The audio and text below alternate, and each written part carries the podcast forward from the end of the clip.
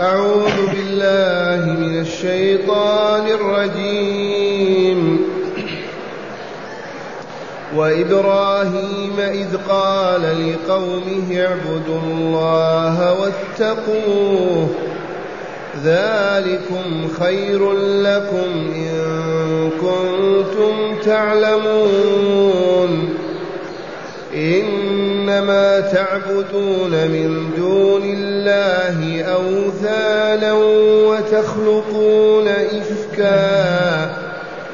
إن الذين تعبدون من دون الله لا يملكون لكم رزقا فابتغوا عند الله فابتغوا عند الله الرزق واعبدوه واشكروا له واعبدوه واشكروا له إليه ترجعون وإن تكذبوا فقد كذب أمم من قبلكم وما على الرسول إلا البلاغ المبين أحسنت. معاشر المستمعين والمستمعات من المؤمنين والمؤمنات بالأمس عرفنا من هو إبراهيم من هو الأب الرحيم من هو خليل الرحمن. إبراهيم ابن آزر أبو الأنبياء أبو الأنبياء عليه وعلى نبينا أفضل الصلاة وأزكى السلام. ها نحن معه وهو يواجه قومه المشركين الكافرين الذين كفروا بالله ولقائه وكفروا بالله ورسوله إبراهيم. وكفروا بالله وشرعه وعبادته. ماذا قال تعالى؟ قال وإبراهيم أي قص واذكر يا رسولنا إبراهيم وما جرى له وما تم له مع قومه حتى تتحمل أنت ما تلاقيه من الشدة والقساوة من المشركين في مكة. فالايات من باب تسلية رسول الله صلى الله عليه وسلم وحمله على الصبر والثبات حتى يبلغ دين الله وينصر الله. قال تعالى وإبراهيم إذ قال لقومه وهم البابليون عبدة الأصنام والأوثان المشركون. ماذا قال لهم؟ اعبدوا الله. ما معنى اعبدوه؟ اطيعوه. فيما يأمركم باعتقاده وفعله وقوله وفيما ينهاكم عنه من معتقدات باطلة وأقوال سيئة وأعمال فاسدة. إذ سعادتكم منوطة مربوطة بهذه العبادة في الدنيا والآخرة. اعبدوا الله واتقوه. اتقوه لا تخرجوا عن طاعته لا تفسقوا عن أمره. خافوه اخشوا عقاب عقابه وعذابه. وذلك بفعل ما يأمركم بفعله وترك ما ينهاكم عن تركه. إذ الله تعالى يتقى بماذا بطاعته لا بالحصون ولا بالأسوار ولا بالجيوش. بما يتقى الله بطاعته. بوجود خوف في القلب يحمل صاحبه على طاعة الله حتى لا يعصيه ولا يخرج عن طاعته. اعبدوا الله واتقوه. ثم قال لهم معللا ذلك خير لكم إن كنتم تعلمون. عبادتكم لله تعالى تقواكم لله تعالى خير لكم إن كنتم تعلمون. حقا هي خير لهم لأن علة وجودهم أن يعبدوا الله. ما خلقهم الله إلا لعبادته. فإذا عبدوه أعزهم أكرمهم أسعدهم طيبهم طهرهم أماتهم ورفعهم إليه. اعبدوا الله واتقوه. ذلكم أي العبادة والتقوى خير لكم إن كنتم تعلمون. فهذه لطيفة في باب العلم. من لا يعلم ما يعرف ما يعبد. ثقوا في أن الذي ما عرف الله معرفة يقينية. أثمرت له قلبا خاشعا خائفا لله راغبا راهبا ما يستطيع أن يعبد الله. مرة ثانية الذي ما يعرف الله لا يستطيع أن يتقيه. إلا بعد معرفته. كيف نعرف الله؟ نعرف الله كما بينا بكتابين عظيمين. الكتاب الأول القرآن الكريم. كلام من هذا؟ اقرأه. استمع إلى من يقرأه.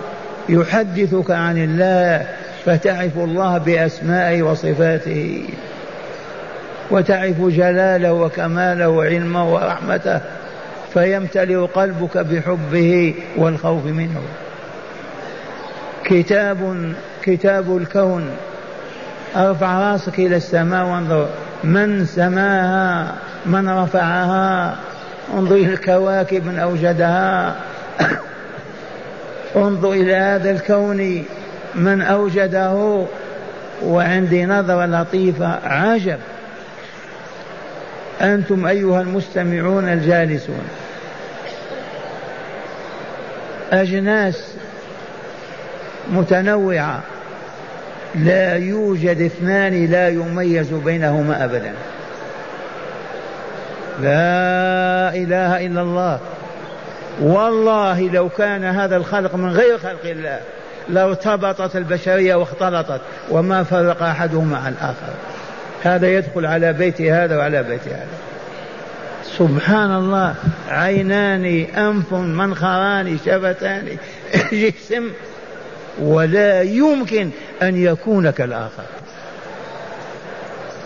هذه عندي أعظم آية تدل على وجود الله على علم الله على قدرة الله على رحمة الله على لطف الله على أنه لا إله إلا الله.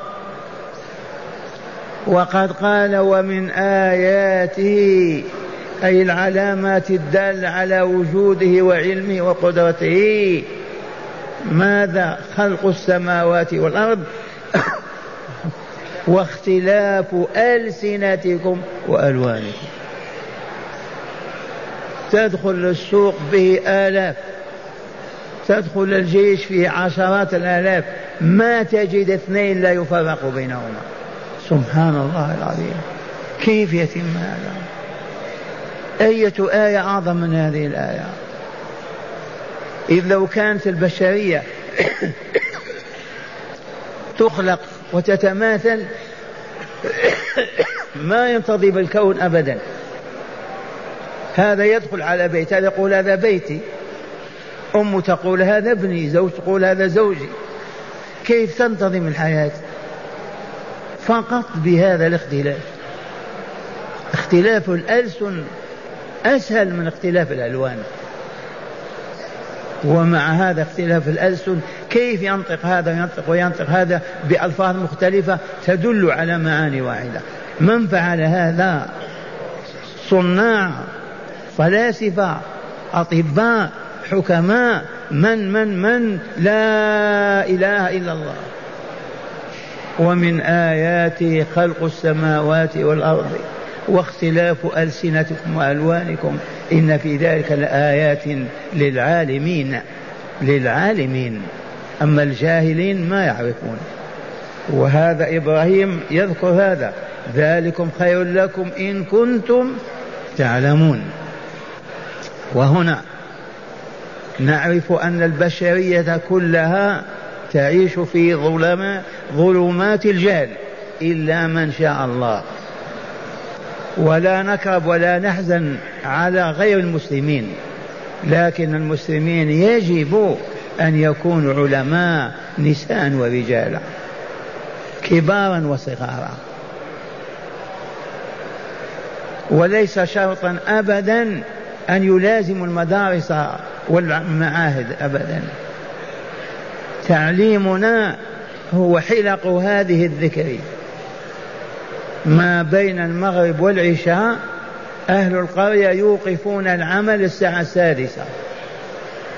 الفلاح يلقي المسحات من يده.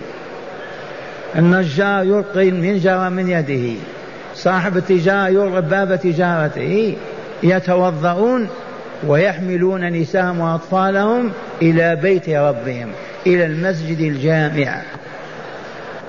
يصلون المغرب كما صلينا ويجتمعون كما اجتمعنا ويجلس لهم عالم بالكتاب والسنة. ليلة آية من كتاب الله. يتلوها المعلم ويرددها. عشر دقائق يحفظها كل الحاضرين من نساء ورجال. ربع ساعة يشرح لهم معناها ويضع أيديهم على المطلوب منها. فيعودون إلى بيوتهم مزودين بالأنوار الإلهية. غدا إن شاء الله يجلسون جلوسهم هذا حديث من أحاديث رسول الله. يتلوه المعلم ويردده عشر دقائق فيحفظه النساء والرجال. ثم ربع ساعة يشرح لهم معنى الحديث. ما هو المطلوب؟ فيضع أيديهم على المطلوب فيلتزمون به. وهكذا يوما آية ويوما حديثا طول العام يبقى بينهم جاهل بالله؟ والله ما يبقى. يبقى بينهم من لا يعرف محاب الله وما ساقط والله ما يبقى. ومن ثم تتجلى الأنوار فلم يبقى في القرية كذاب ولا سراق ولا مجرم ولا لص ولا ولا ولا لأنهم طابوا وطهروا وما هو في القرية يكون في حي المدينة؟ المدينة ذات الأحياء كل حي يجتمع أهله من المغرب إلى العشاء طول العام كاجتماعنا هذا. يتعلمون الكتاب والسنة. عندنا جالسون في هذه الحلقة. والله ما يعرفون الألف من الباء. لا يكتبون. والله لأصبح علماء لا يقف أمامهم عالم يرد عليهم. بالسماع. يسمعون ويطبقون ويحفظون. وهو تاجر وإلا صانع في صناعته فقط ساعة ونصف يقضيها في المسجد. فكيف يتعلم المؤمنون؟ درسنا هذه القضية وبكينا واشتكينا زمان وألفنا كتابا سميناه كتاب المسجد وبيت المسلم. فيه ثلاثمائة وستين آية وحديث. على مدار السنة. ليلة آية وليلة حديث ليلة آية وليلة حديث. ووزعناه في العالم الإسلامي ووضعنا جائزة ثلاثين ألف. إذا وجدنا قرية اجتمعوا عليه طول العام. نقدم لهم جائزة بثلاثين ألف ريال. ونزورهم ونحج ديارهم لنراهم. ومع هذا لم يحصل شيء. ما حصل شيء. ونحن نشاهد الخبث المنتن العفن الجهل الشرك الكفر الفساد الظلم كل هذه ثمار الجاهل ونتائج الجاهل هذا إبراهيم مع قوم يقول ذلكم خير لكم إن كنتم تعلمون. أما إذا لم تعلموا ما تنتفعون بما أقول لكم. ما تنفعكم العبادة وأنتم جاهلون بمن تعبدونه. ثم قال لهم إنما تعبدون من دون الله أوثانا. وبالأمس قلنا الأوثان جمع وثن تمثال من حجر من صنم. وأما الصنم فهو من ذهب أو فضة أو نحاس.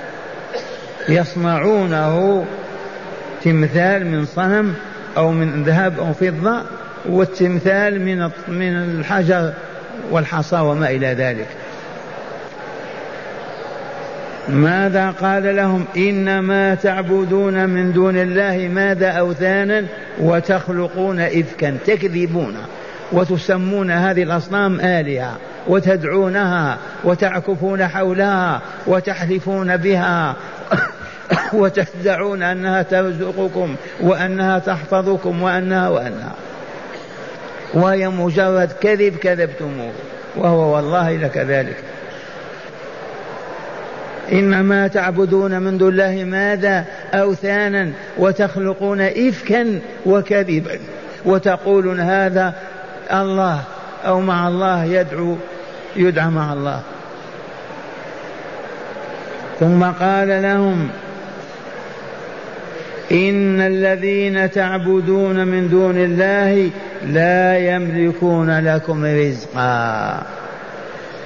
إبراهيم الحكيم عرف أن حاجة الإنسان إلى الرزق حاجة ضرورية. حاجة الإنسان إلى الطعام والشراب والكساء والمأوى ضرورية.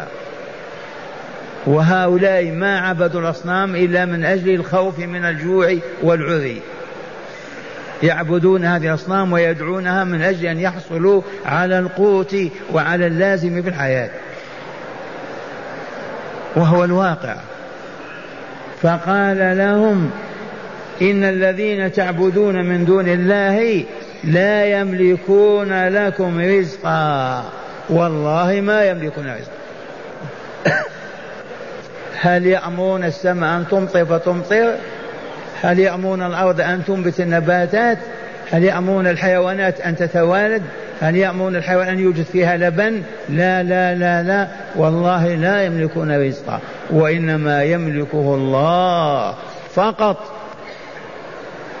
يا من تعبدون الآلهة من أجل الرزق اعلموا أنهم لا يملكون لكم رزقا. أصنام أحجار. كيف تملك الرزق هذه؟ من أين يأتيها؟ ولكن الجهل المركب والعمى والتقليد ما, يفكرون هذا التفكير أبدا. ما يملكون لكم رزقا. إذا فابتغوا عند الله الرزق. اطلبوا الرزق عند الله. فهو الذي يرزقكم. أما هذه الأصنام والأحجار والتماثيل والآلهة المدعاة الباطلة والله ما تملك رزقا ولا ضرا ولا نفعا. إذا فاطلبوا الرزق من أين؟ من الله. قولوا يا الله رزقك يا الله ارزقنا يا الله. أحرث الأرض وقول ارزقني يا ربي تنبت لك البر والشعيرة استجلب الغنم والبقر وادعو الله تحلب لك اللبن وتوجد لك الولد. إذ الله هو خالق كل شيء وبيده كل شيء. فابتغوا عند الله الرزق واعبدوه واشكروا له. واعبدوه واشكروا له. نعمه عليكم. وهنا معاشر المستمعين هل نحن من الشاكرين؟ قد نقول نحن من العابدين. والشاكرين. الشاكر ذاك الذي لا يأكل لقمة إلا ويقول الحمد لله. لا يلبس ثوبا إلا ويقول الحمد لله. لا يركب سيارة أو دابة إلا ويقول الحمد لله. لا يفرق من طعام ولا شراب إلا قال الحمد لله. لا يلبس ثوبه إلا قال الحمد لله. هذا رسول الله صلى الله عليه وسلم يقول عند لبس الثوب الحمد لله الذي أطعمني وسقاني وكساني هذا الثوب ولو شاء لعراني فالشكر عباد الله أولا بالاعتراف لله بالنعمة سواء نعمة السمع أو البصر أو العقل أو الدينار أو الدرهم أو الأمن أو الراحة. الاعتراف بالقلب أن هذه النعمة من الله هو واهبها ومعطيها ولا يملكها سواه. ثانيا حمد الله وشكره باللسان. ثالثا شكره بالجوارح بطاعته. رابعا أن نصرف النعمة فيما من أجله أنعم الله بها علينا. ذلك هو الشكر المطلوب. اللهم اجعلنا من الشاكرين. ثم قال لهم فابتغوا عند الله الرزق واعبدوه واشكروا له أي آلاءه وإنعاماته عليكم إليه ترجعون. ذكرهم بالحياة الثانية بالعودة من جديد. للجزاء لا للعمل. وهنا لطيفة علمية في الدرس. دائما نقول وبلغوا لو تسأل فيلسوف أوروبي أمريكاني ياباني وقل له ما السر في هذا الوجود؟ إذا عندك علم أو حكمة وبصيرة لما أوجد الموجد هذا الكون؟ والله لا يعرف شيئا. أبدا. اسأل من أهل القرآن والسنة النبوية. لما خلق الله هذا الكون؟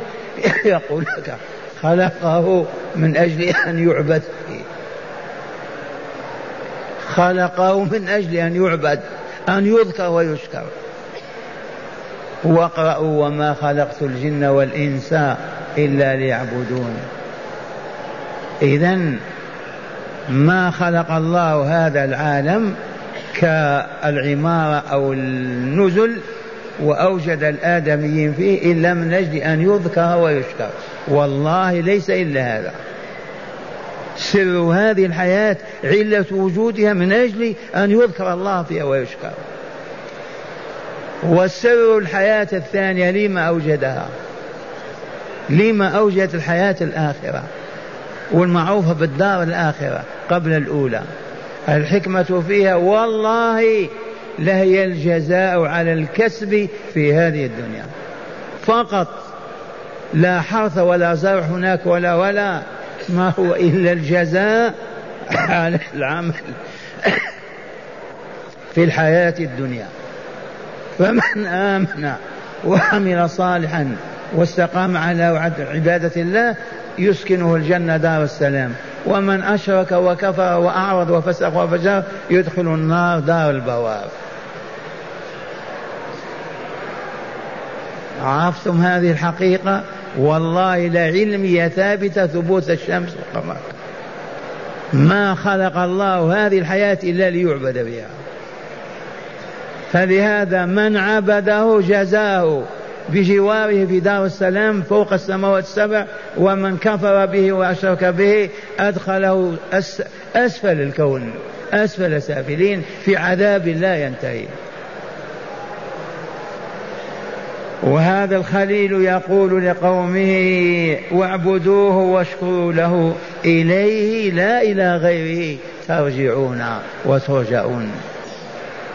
معاشر المستمعين نحن راجعون إلى الله وإلا لا. منكم من يقول لا لا لا. فيه الذين نصلي عليهم كل صلاة رجعوا وإلا ما رجعوا. لعل شرفهم مكانتهم منعتهم لا دنياهم. لعل لعل ماذا؟ لا بد وأن يرجعوا إلى الله. وإليه ترجعون. أحببتم أم كرهتم؟ إذا فما دمنا موقنين بأننا راجعون إلى الله يجب أن نعمل بما يزكي نفوسنا ويطهرها حتى يرضى عنا ويدخلنا الجنة مع أوليائه. ما تلهينا الشهوات والأطماع والمفاسد والشرور وتصرفنا عن ذكر الله وعباده وطاعته ونتعرض لغضب الله وسخطه. إذا ذكرهم بالحياة الآخرة فقال وإليه إليه ترجعون أي بعد موتكم. ثم قال تعالى لرسولنا محمد صلى الله عليه وسلم قل لهم يا محمد لقريش والعرب والأبيض والأسود اليوم وإن تكذبوا فقد كذب أمم من قبلكم. قص عليهم هذه القصة العجيبة وقال لهم إن تكذبوا بما سمعتم فقد كذب أمم من قبلكم عاد وثمود والمؤتفكات ولوط وفرعون.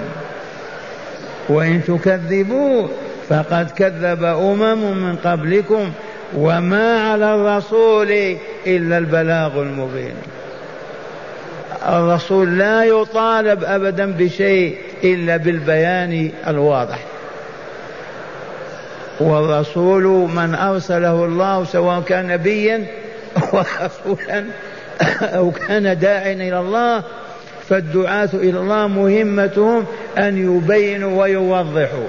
فقط يبلغوا رسالة الله واضحة بينة. أما هداية الخلق ليست لهم أبدا.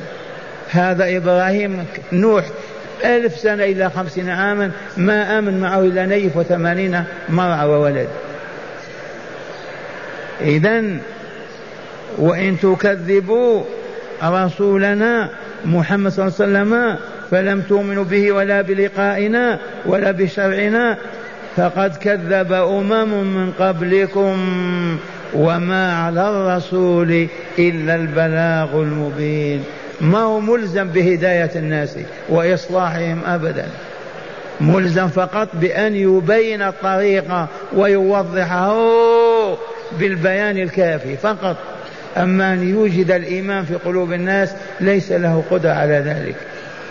هذا بيد الله. وما على الرسول إلا البلاغ المبين. معاشر المستمعين بلغوا دعوة الله في بيوتكم مع إخوانكم مع جيرانكم وعلموهم أنكم فقط تبلغون أما الهداية بيد الله. من شاء الله هداه ومن شاء ضله. والآن مع هداية الآيات. بسم الله والحمد لله. من هداية هذه الآيات أولا وجوب عبادة الله وتقواه. طلبا للنجاة من الخسران في الدارين. من هداية هذه الآيات المباركة الثلاث أولا وجوب عبادة الله ووجوب طاعة الله ووجوب تقوى الله. من أجل ماذا؟ من أجل النجاة من عذاب النار والخلد فيها. إذ لا يمكن لأحد أن يدخل الجنة إلا إذا آمن واستقام. آمن وعبد الله بما شرع له من أنواع العبادات. إذ تلك العبادات مهمتها تزكية النفس وتطهيرها. فإذا زكت النفس طابت وطهرت صاحبها أهل الجنة. واقرأوا قد أفلح من زكاها وقد خاب من دساها. فمن زكى نفسه بالإيمان وصالح الأعمال أفلح ومن دساه وخبثها بالشرك والكفر والمعاصي خسر. ثانيا بطلان عبادة غير الله ووجوب ووجوب عبادة الله عن طريق الأدلة العقلية. ثانيا من هداية الآيات وجوب عبادة الله بما شرع. فالله لا يعبد إلا بما تعبد به عباده وجوب عبادة الله بما شرع. وبطلان عبادة غير الله سواء كان غير الله ملك من الملائكة أو رسول من الرسل أو نبي من الأنبياء أو ولي من الأولياء. عبادة غير الله لا تقبل ولا تصح أبدا وصاحبها من الخالدين في جهنم. وهنا يوجد بيننا عوام. اعلموا يرحمكم الله أنه لا يجوز ابدا أن تحلف بغير الله. ومن حلف بغير الله أشرك. أشرك هذا المخلوق مع ربه في العظمة والجلال. إذ حلف بهذا الشخص عظمه أجله أكبره سواه بالله عز وجل. والرسول الكريم يقول من حلف بغير الله فقد أشرك. والله العظيم. أشرك بماذا؟ رفع هذا المخلوق إلى منصب الربوبية. إذ لا يحلف إلا بالله عز وجل. العظيم الجليل. ثانيا يوجد من إخوانكم من يستغيث يدعو الأولياء.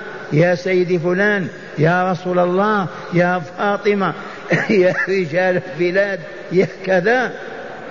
هذه النداءات والله شرك محض. وصاحبها إذا لم يتدارك الله ويموت على لا إله إلا الله آخر كلامه لخلد في جهنم. فلهذا نقول إذا مرض أحدكم لازموه ولقنوه كلمة لا إله إلا الله. فإنه إن مات عليها وحدها دخل الجنة وإن دخل النار. من مات وآخر كلامه لا إله إلا الله دخل الجنة. أما أن يموت ويقول يا الله يا رسول الله يا ربي يا سيدي فلان بهذا الشرك والعياذ بالله. مع العلم أنك لو ناديت عبد القادر الجيلاني وأنت واقف على قبره ألف سنة. والله ما يسمع صوتك صوتك ولا يستجيب لك. فكيف تدعو؟ معاشر الإخوان هذا الشرك ظاهر فينا وإن قل في هذه الأيام من خمسين سنة كذا خف لكن قبل ذلك العلماء يعبدون غير الله والعياذ بالله. إذا فلا نحلف بغير الله ولا ندعو ولا نستغيث بغير الله ولا نعكف على قبر ولا نتمرغ عليه ولا نبني بناء على قبر. فإن قبور المؤمنين في البقيع تشاهدونها على عهد رسول الله إلى اليوم. لا قباب ولا أضرحة ولا ولا والله تعالى أسأل أن يوفقنا جميعا لأن نعيش على كلمة لا إله إلا الله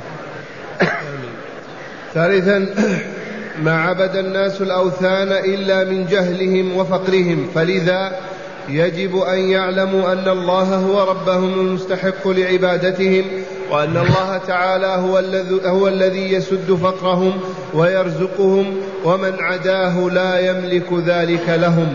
من هداية الآيات اعلموا أن من عبد غير الله ما سبب عبادة غير الله إلا الجهل. والله ما عرف وأن الذي يفجر ويفسق ويخرج عن طاعة الله سبب ذلك والله الجهل بالله ما عرف فلهذا كل مظاهر الفساد في بالمسلمين ناتجة عن الجهل. فقط هيا نقاوم هذا الجهل ونحول الجهل إلى علم والطريق لا طريق إلا ما علمتم. فقط أهل القرية يجتمعون في مسجدهم الجامع كل ليلة بنسائهم وأطفالهم ورجالهم. طول العام كاجتماعنا هذا ليلة آية وليلة حديثة. أصحاب المدن في أحيائهم هكذا هذا هو الطريق الوحيد الذي به نعرف الله. وإذا عرفنا الله أحببناه وأهبناه وأطعناه وإذا أطعنا الله اختفى الفسق والفجور والشر والظلم والشرك والكفر وأصبحنا كالملائكة في السماء. رابعا وجوب شكر الله تعالى بحمده والثناء عليه وبطاعته وصرف النعم فيما, أج فيما من أجله أنعم بها على عبده. أعيد أعيد. وجوب شكر الله تعالى. من هداية الآيات التي تدارسناها ثلاث آيات. من هدايتها وجوب شكر الله تعالى على آلائه وإنعامه. والشكر يكون بالاعتراف بالنعم لله عز وجل. لا أمك ولا أبوك ولا دولتك ولا هذا الفضل من الله هكذا تعترف. ثم تحمد الله بلسانك وتشكره بجوارحك فتطيع ولا تعصيه. هكذا يكون الشكر لله عز وجل. خامسا تسلية الرسول صلى الله عليه وسلم وتأنيب المشركين من أهل مكة. أخيرا من هداية الآيات تسلية الرسول صلى الله عليه وسلم حتى يتحمل ويطيق ويصبر هذا المشركين في مكة. والآية لكل مؤمن يدعو إلى الله في بيته مع إخوانه يجب أن يذكر بالله وأن يعظ بالله وأن وأن ولا يكرب ولا يحزن والهداية بيد الله. من شاهد ومن شاء ضله ما عليه إلا البلاء.